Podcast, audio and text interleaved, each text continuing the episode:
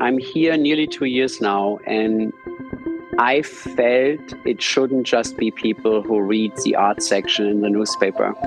And I wanted people who feel it's their house, it's their museum.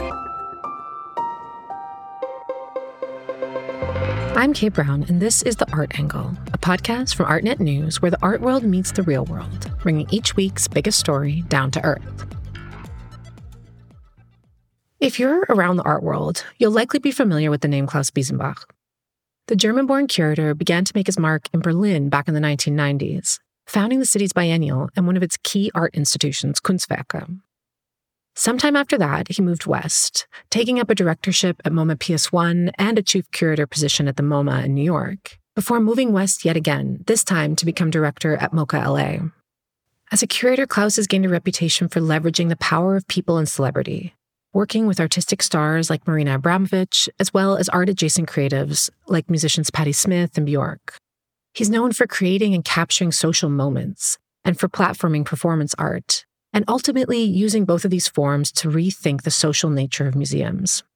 For the past two years, he's been back home in Germany, heading up two of the country's most important museum projects in a post that he called a once in a lifetime honor.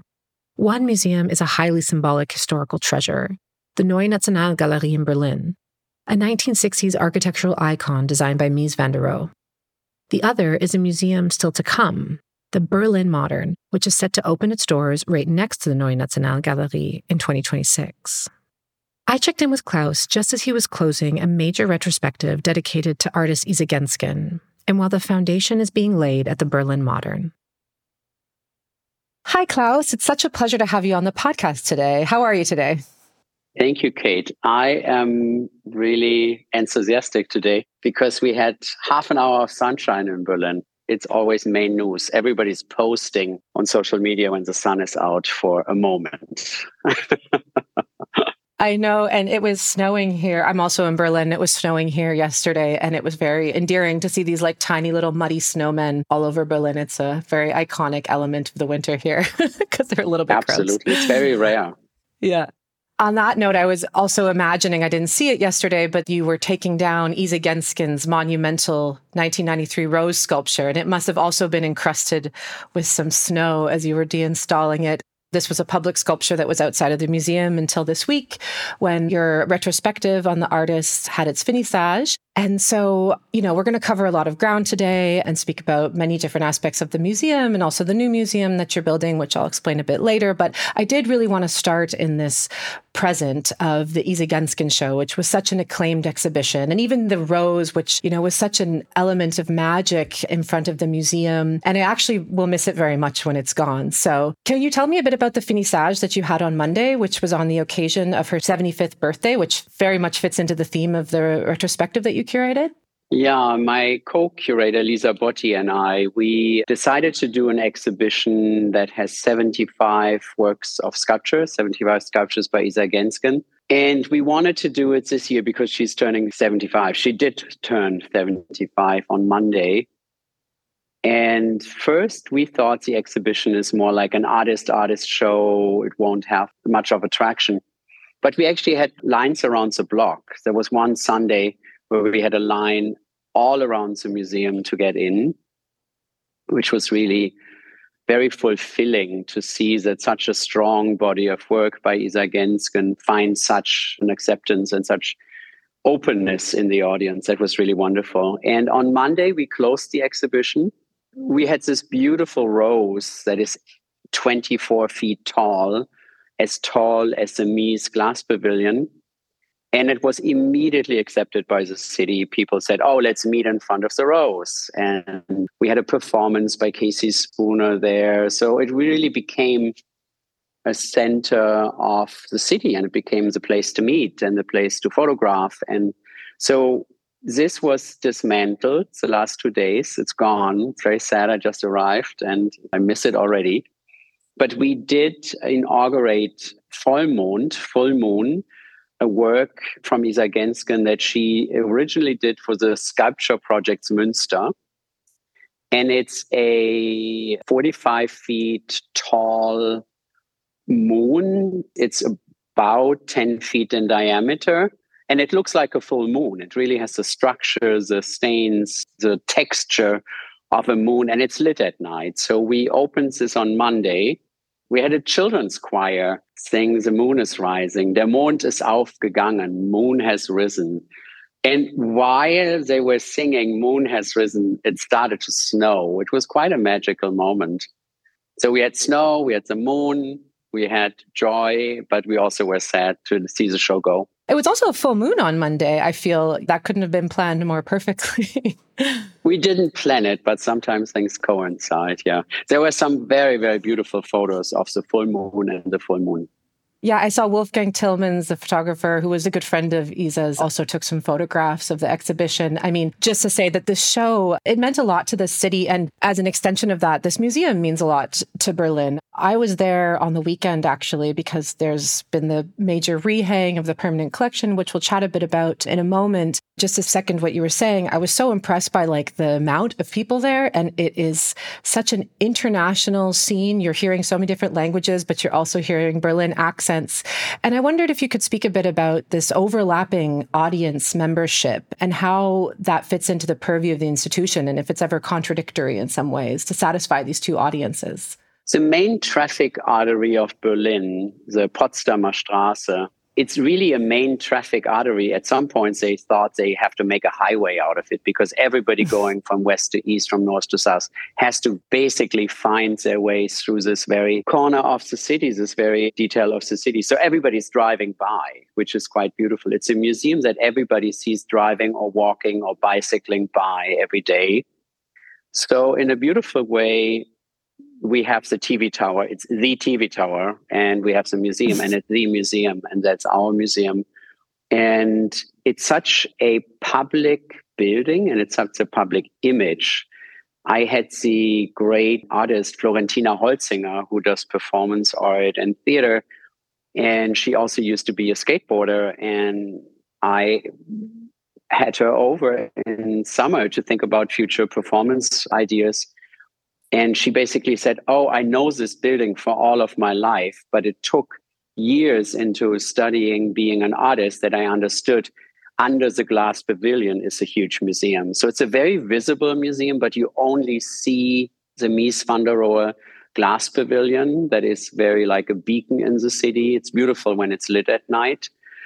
And because people see it driving by, it has a very low threshold or we're trying to even have the threshold lower. We have like free Thursday evenings and we have music programs and we do festivals and we do vigils. So we're trying to open the house. So I think when you visit Berlin, it's definitely on the list for every tourist to have a look at. But it's also on the bucket list for every Berliner on a nice weekend. So that makes it a very special place where Berliners and visitors to the city, and a very diverse audience. I'm here nearly two years now, and I felt it shouldn't just be people who read the art section in the newspaper. And I wanted people who feel it's their house, it's their museum. And I think we are working as a team in the National Gallery very much realizing this and reaching out to different audiences. And that's what you describe as this beautiful mix of foreigners and foreign languages and Berliners. What is one thing that I think is unique in Berlin is the audience. I think one of the most beautiful things about working in the art world in Berlin is the audience. It's a very curious, it's a very educated, it's a very sophisticated, it's a very diverse audience that knows a lot, but is also really open to perceive new things. It's mm-hmm. it's quite unique.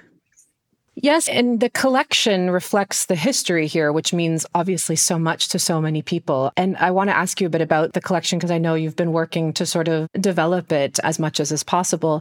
To sort of speak a bit further about what's on view at the museum right now, as an, is an important part of the collection. Gerhard Richter, the artist who, of course, every German knows and arguably many people in the world know, he has a permanent loan that has been handed over to the museum. And his work is on view in the underground section of the museum, which is sort of the largest part of the museum above the glass pavilion, as you mentioned. And I thought it was really interesting, although perhaps it was like the full moon, it was sort of serendipitous, but not on purpose, that Isa Genzken and Gerhard Richter were both on view at the same time. They obviously had a relationship, they were married, but also these are two artists that really like sit in the public consciousness of the German public. They challenged modern art in very distinct ways. They challenged the status quo in very distinct ways. I'm curious how you read this parallel presentation and if it was planned or wasn't planned and how it came off to you. It wasn't planned, but it's also not a complete coincidence because I think both of the artists are groundbreaking internationally acclaimed, internationally innovative, and influential artists. So, Gerhard Richter, I'm pronouncing this deliberately in German and not in my German American accent. Gerhard Richter Kunststiftung is basically a foundation that the artist and the family gave to the National Gallery to be here on long term. So we're building a museum next door. It will be housed there. So this is here as part of the collection for the long run. And Isa Genzken was a momentous but very important retrospective on the occasion of the 75th birthday. And what was so interesting is that seeing the exhibition Isa Genzken 75, 75, 75 sculptures for the 75th birthday, it was purely chronological. You have this vast Mies open space that's 24 feet tall and it's several hundred feet wide. And we just placed like a grid, we placed the sculptures in a chronological order, and it's a vast space. So there was a lot of space that every sculpture inhabited and had its presence in and we only allowed 75 people at any given time. So for each sculpture, one person. For one person, one sculpture. And somehow that really communicated really, really well that it was like you go into a room and you introduce yourself to 75 people. You look at 75 faces and you try to study them. It led to the most incredibly attentive, contemplating audience I've ever experienced. And fingers crossed, knock on wood, we put all the sculptures on the ground without pedestals and without stanchions. And I have to say, for the whole time the exhibition was on, and still now, while I talk, it's being deinstalled. So I still have a little bit of a heartbeat when I talk about it.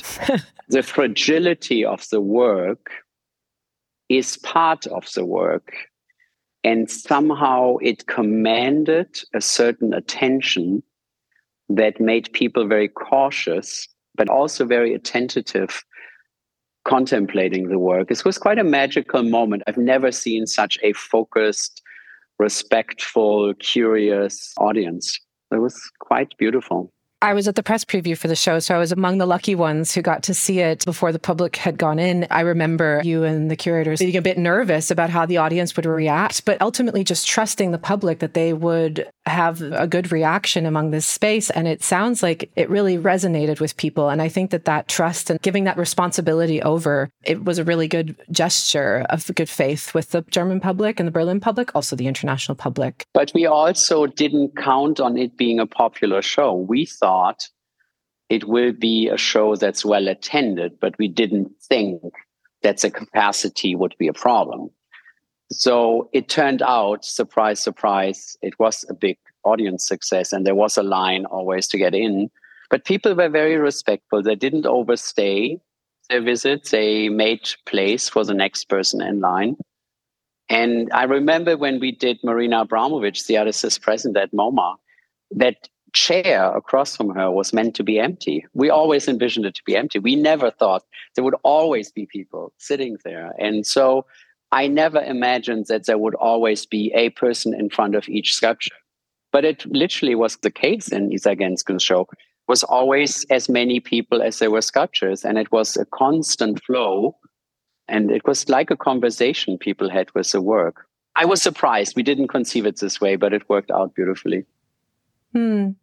Well, it does surprise me in the sense that performance and creating social spaces is a very big focus in your curatorial practice. And I believe it was at the MoMA you co founded the performance and media department. You also started the PS1 warm up outdoor summer series. And so I think you've been bringing this to the Neue National Galerie, focusing on a more reactive program that is ephemeral, more socially focused, activating different parts of the museum. And I'm interested in how this experience has been, you know, almost two years into your tenureship. Has there been some challenges in kind of loosening up the social or symbolic architecture of Berlin museums or German museums as compared to US ones? Before I arrived, there was COVID. I arrived at the same time Omicron arrived in Berlin. So there was no welcome party or welcome reception or whatever because everybody's wearing a mask.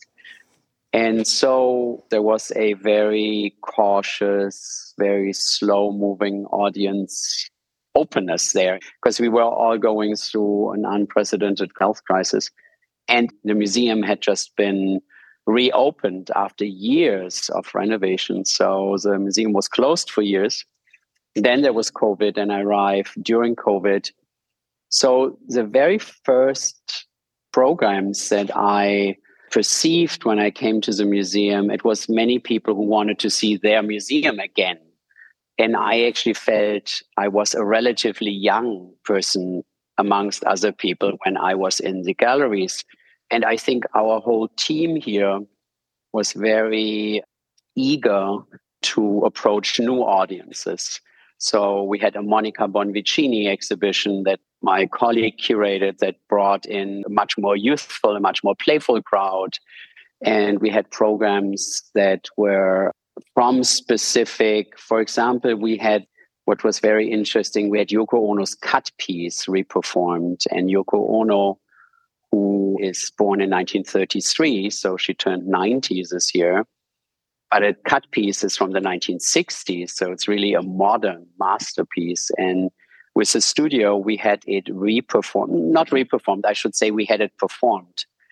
And these are moments where I think the Berlin audience, or any audience, it's interesting. It's a new situation to have a historical piece to be experienced in the here and now, and not only as a black and white film or video. And it grew day after day, and more and more people came to see it. And the last day of the cut piece performance, we didn't know where to put the audience. It was so crowded. So I think it's a growing and it's learning from each other. We are learning from the audience, and the audience is learning with us, with the artists, which is nice. I guess it's an audience that you also used to know, although I would like to ask you about how it's been changing in a wider sense. So, as you mentioned, you returned to Berlin two years ago. You were living here in the 1990s. You were, you know, a key figure in the post-wall scene, having founded KW Institute for Contemporary Art, which is one of Berlin's most beloved contemporary art institutions by now, as well as Berlin Biennial. I wanted to ask you, coming back after so many years away, is this audience that you've just so beautifully described, is it a fundamentally different one than it was before? The 1990s were a fundamentally different time. Everything seemed to be possible.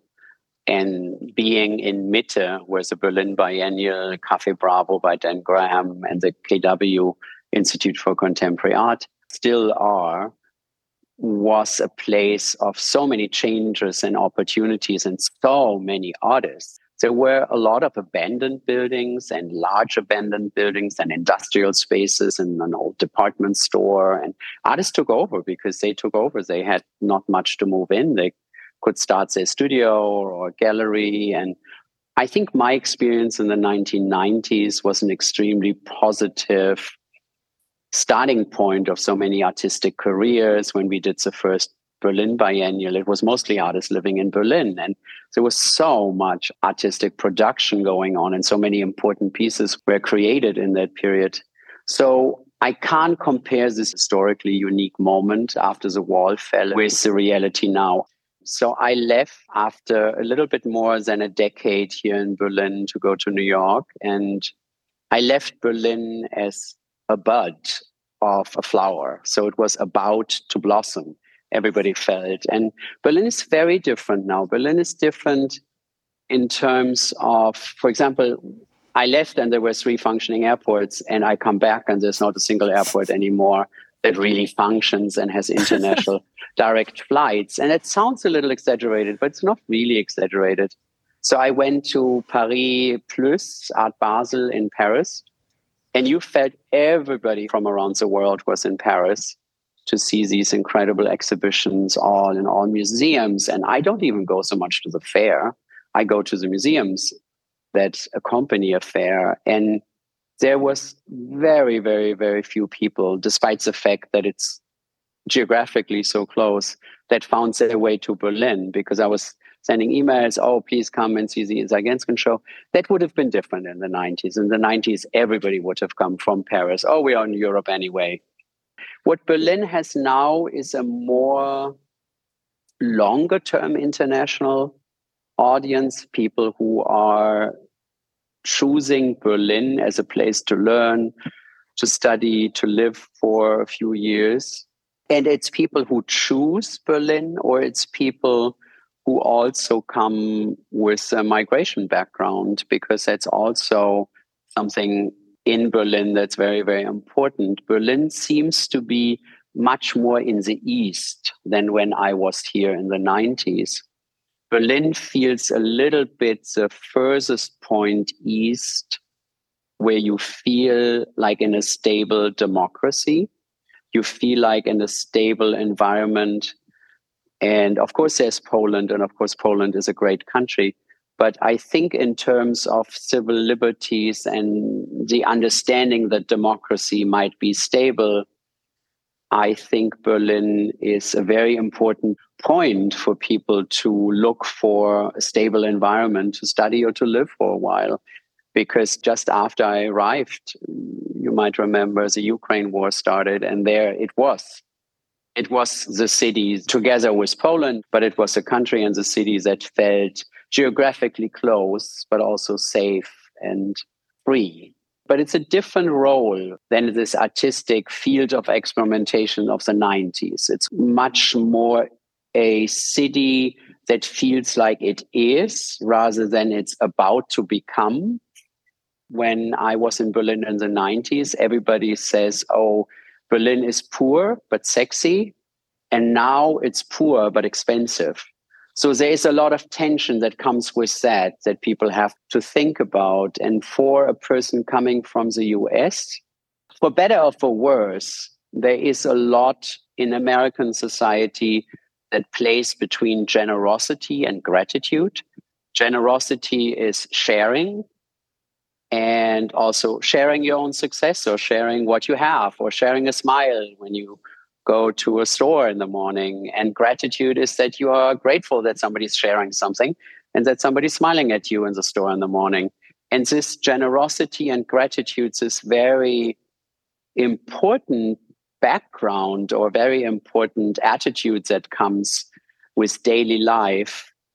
Germany is a very, very rich country, but people don't feel rich. And that's actually surprising. So I think at the moment, Germany feels a little bit stuck and paralyzed. But perhaps the whole world is at a moment to reconsider who we are and where we are and how we want to live. Perhaps it's only for me that I came from the US in a moment during COVID still, then the Ukraine war happened. So there's so much in tectonic shifts happening. You can't really localize it you feel it in Berlin. You do feel the Ukraine war in Berlin. You do feel migration. You do feel that the world is a little bit questioning everything at the moment. I think that's that's something very present in daily life. Also, sustainability and the climate crisis is something that is much, much more tangible. It's much much more your everyday life that you think about the climate crisis. And it's not like i came from california where you have the drought or you have the earthquakes or you have fires or you feel like nature is kind of really present in these dramatic events. That is not so tangible here but the climate crisis as an imminent threat is very obvious and very present on people's mind.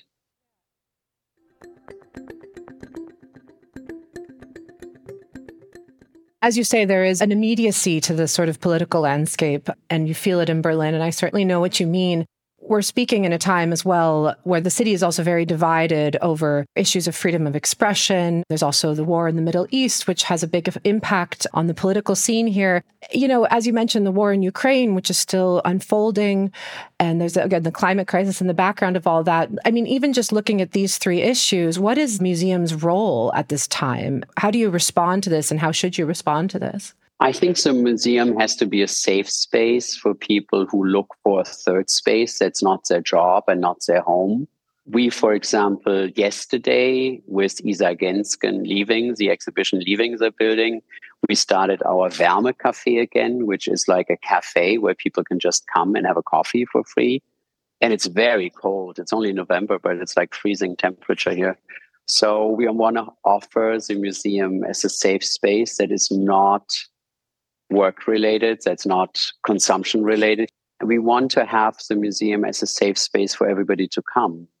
When you look through the collections right now, you reflect the second half of the 20th century. We had the first half of the 20th century before this as a collection hang, and it felt like strangely reminiscent of the times we're in with inflation, the war, and glitter and doom in the 1920s. Now, Extreme Tensions is the title, Zerreißprobe is the title of the collection hang. And again, it feels like a very timely hang, but it was planned for over a year. And the collection in Berlin is quite unique because you had a National Gallery in the East and in the West, while the city was divided. Of course, the West predominantly was also influenced by American or French and British art. And we have a lot of abstraction in our collection. We used to call the main gallery in this museum, we used to call Amerikanersaal. So the big hall of the Americans where Rothko and Barnett Newman were.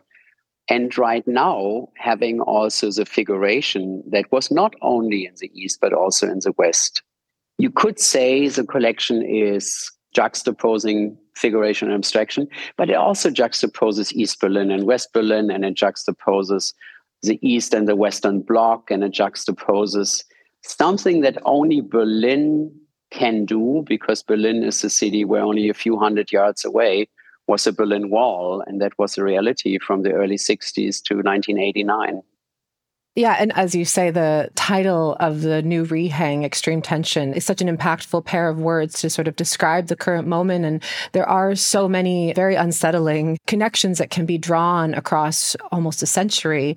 Is there one particular work or artist in the collection that you can hone in on that some lessons can be drawn to this political moment right now that we were just speaking about earlier, where questions of freedom of expression and democracy and politics are really like a live wire for people? I think there's a very important work from the 1970s, Schlachtfeld Deutschland, Battleground Germany by Katharina Sieverding from the late 70s. And the late 70s were a time where Germans needed to come to terms with their past, with the Holocaust, with the Nazis, the Nazi terror. And a younger generation wanted to not only come to terms, but also live and work actively through what does it mean to be German?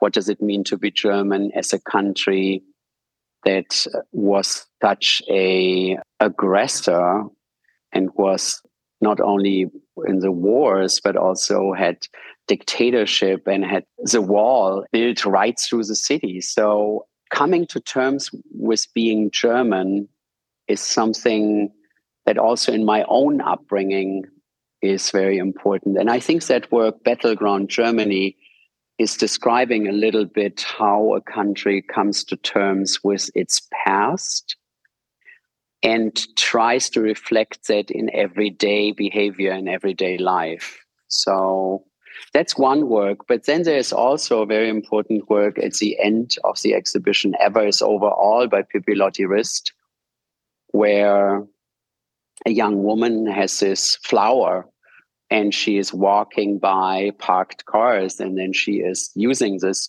flower which is looks like a giant flower but it's actually made out of steel.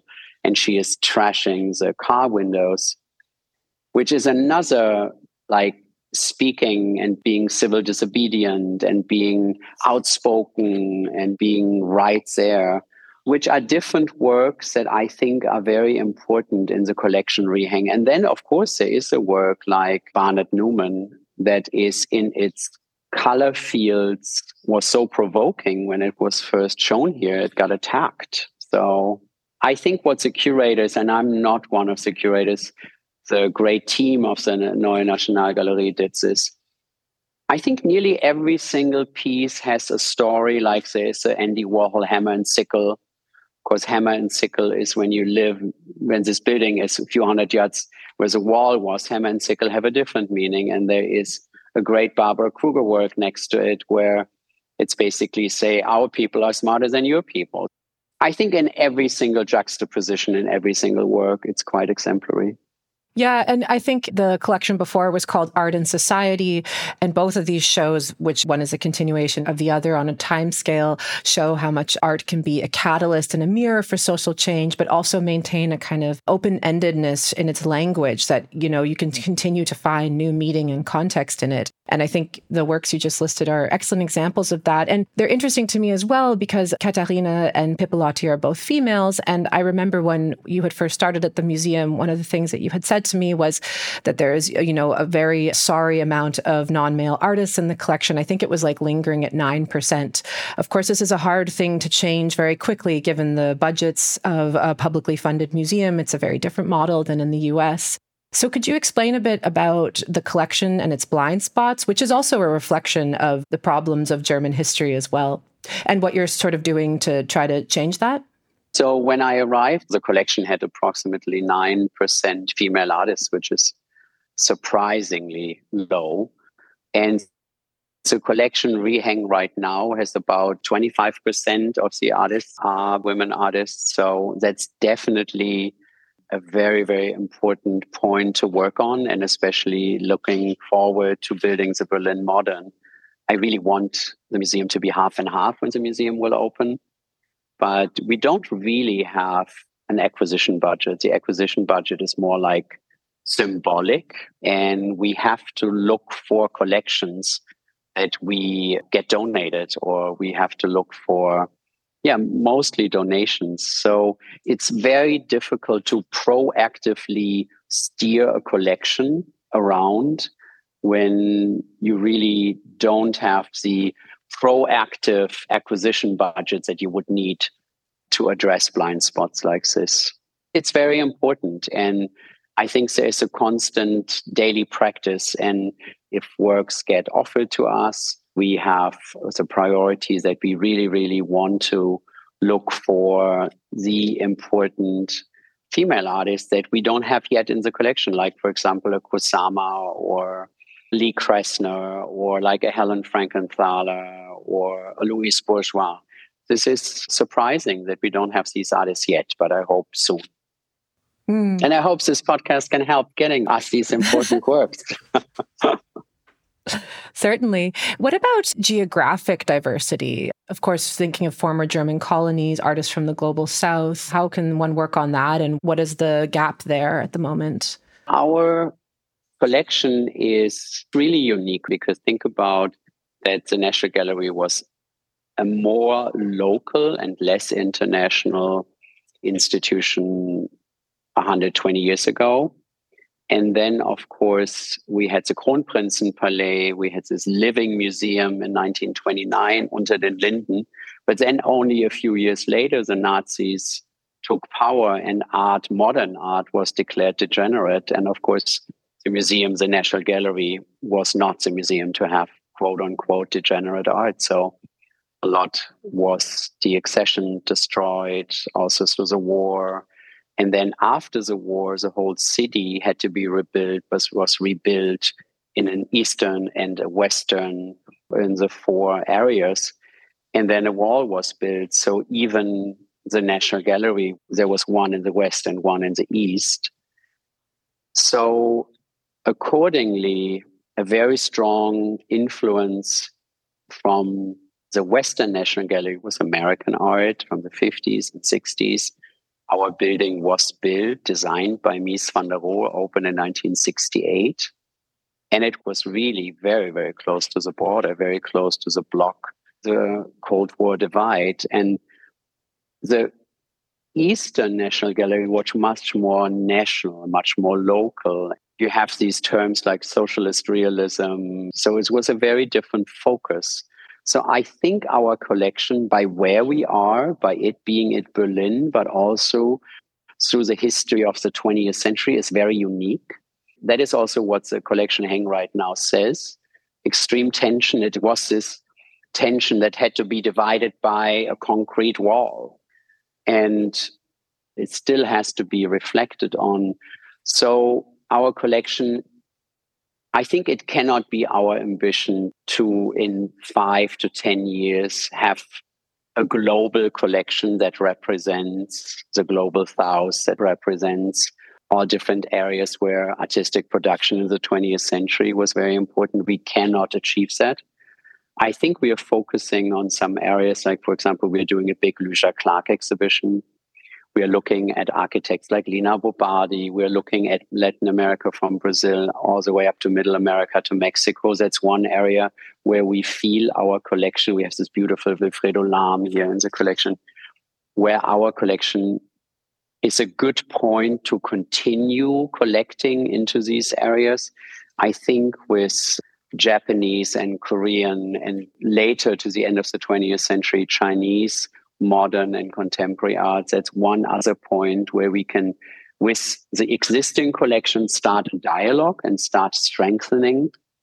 So I think this collection cannot be a global collection cannot represent because we have too many blind spots to fill to be a universal museum. I think in this case, you have to allow yourself to be a unique collection because you had a unique history and to somehow work on that. And for me, the Berlin National Gallery, when you look through the first part of the 20th century, but also now, you walk through these galleries and it always feels like a history lesson because history reflects and manifested itself by the collecting museums, by the systems in museums, by the nations, quote unquote, it was the National Gallery of.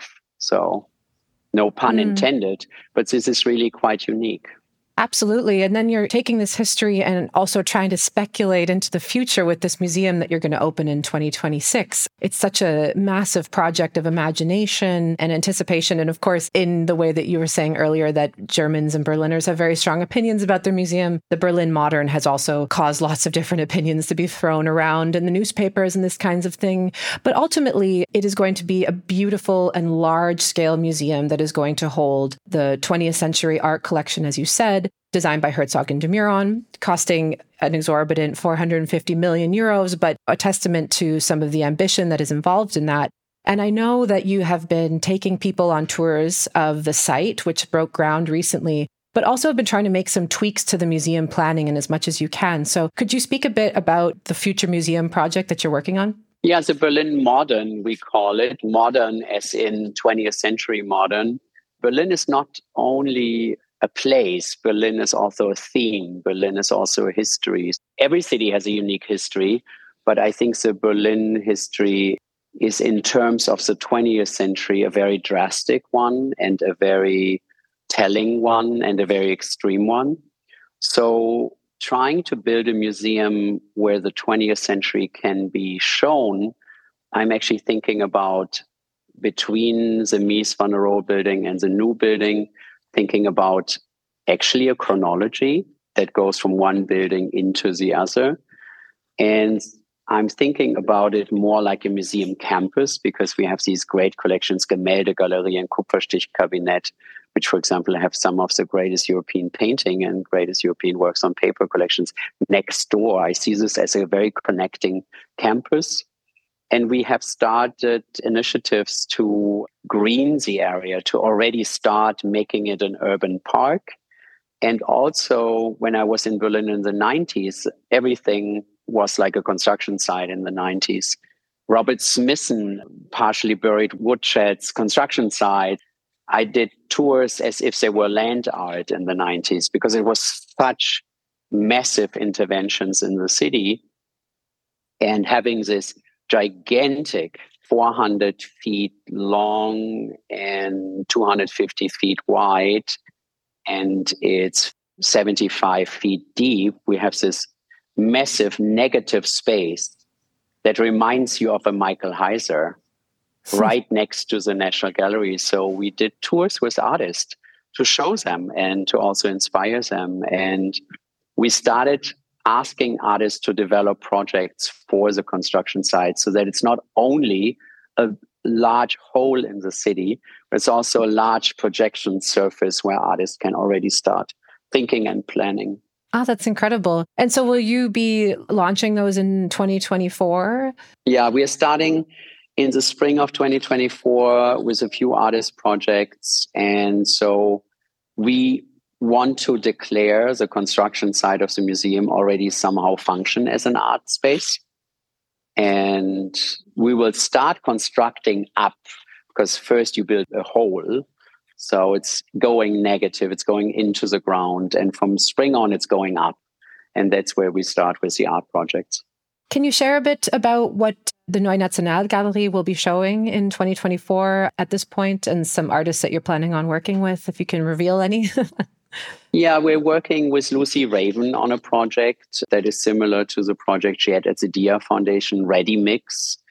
Part of it is also concrete. The idea of concrete or what the materiality or the production of concrete is. We're working on an exhibition of Andy Warhol in a way, Andy Warhol during his lifetime couldn't be shown because Andy Warhol, he died in 1987 in midst or the height of the AIDS crisis, but there is a lot of works that forever stayed in the closet. It's a bit of a coming out. Andy Warhol, Velvet Rage and Beauty, like the book Velvet Rage and Beauty. I think the recent Netflix documentary showed Andy Warhol in a different light, showed Andy Warhol as a queer artist that lived in a straight world. And mm. this show allows these works that from the 50s line drawings to the 60s, 70s, and 80s, it was a constant finding form for his idea of longing, desire, and beauty. And all these works will be brought together. So that's our big summer show. And we're also working on a project about Josephine Baker, and so it's a very diverse group of exhibitions where Lucy Raven is perhaps the most contemporary. And going way back is going to be Josephine Baker, who was here in the 1920s. And then Andy Warhol, who is an artist who so much influenced German artists.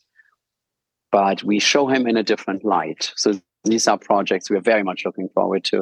And then we are working on Lygia Clark, a Brazilian modern superhero artist. I think she is such an important beacon of modernism that we will show in a very large scale exhibition in the spring of 25. Fantastic. And then I'm sure in and around those, you will have lots of reactive ephemeral programming, which, you know, I think that's been a major signature of you coming into the museum landscape in Berlin of being able to sort of organize these off the cuff events. So I'm sure there will be a lot more to look forward to as well in between all of those. I think what is very nice is because the museum is so much in the public traffic, everybody who drives by sees it. You could literally start something on a Wednesday and have it ready two weeks later, and people will come. And I think we signal to the city we're open, we have open doors, so you can just come. People could just come for the Yoko Ono or for the Simone Forti or for Margarete de Keersmaeker or for seminal performances, Anna Maria Maiolino, like this, where you could just walk in and be part of a performance, or Gökçe Kunak, who was very close to Potsdamer Straße. And we don't want to have this museum be an ivory tower. We want to work with the idea that we are open right to the city, right to the street. So we did a big, big performance festival for Art Week, and that attracted thousands of people. And the international guests who came by, they basically said, wow, you can pull this off. But the most amazing thing is you can do such a variety of performances. For all of them, you have an audience. That is a unique thing about Berlin, that you have a very informed and diverse audience who really know what they're looking at and who really follow what they're looking at. That's quite beautiful. Mm-hmm. Such a fertile ground to work with. And I think that the museum architecture itself lends itself to this openness, and you and the team have really been leaning into that. Thank you so much, Klaus. It's been absolutely wonderful to chat with you today and check in again. And I look forward to seeing what's next at the museum in the future. And tomorrow we are hosting the 77th birthday of Marina Abramovic here. if you like, come by. I know. Yes, I saw your invitation. Two wonderful women to have a birthday in the same week. And of course, you're celebrating both of them at the museum. I just loved it. so I'll see you there. come by. Wonderful. Bye. Ciao, Klaus. That's it for this week's episode. If you like what you heard, you can subscribe to the show on Apple Podcasts, Spotify, or wherever else you get your podcasts. Also, take a moment to rate and review us. It will help other listeners discover what we're doing. The Art Angle is produced by Sonia Manalili and Carolyn Goldstein. Thanks for listening, and see you next week.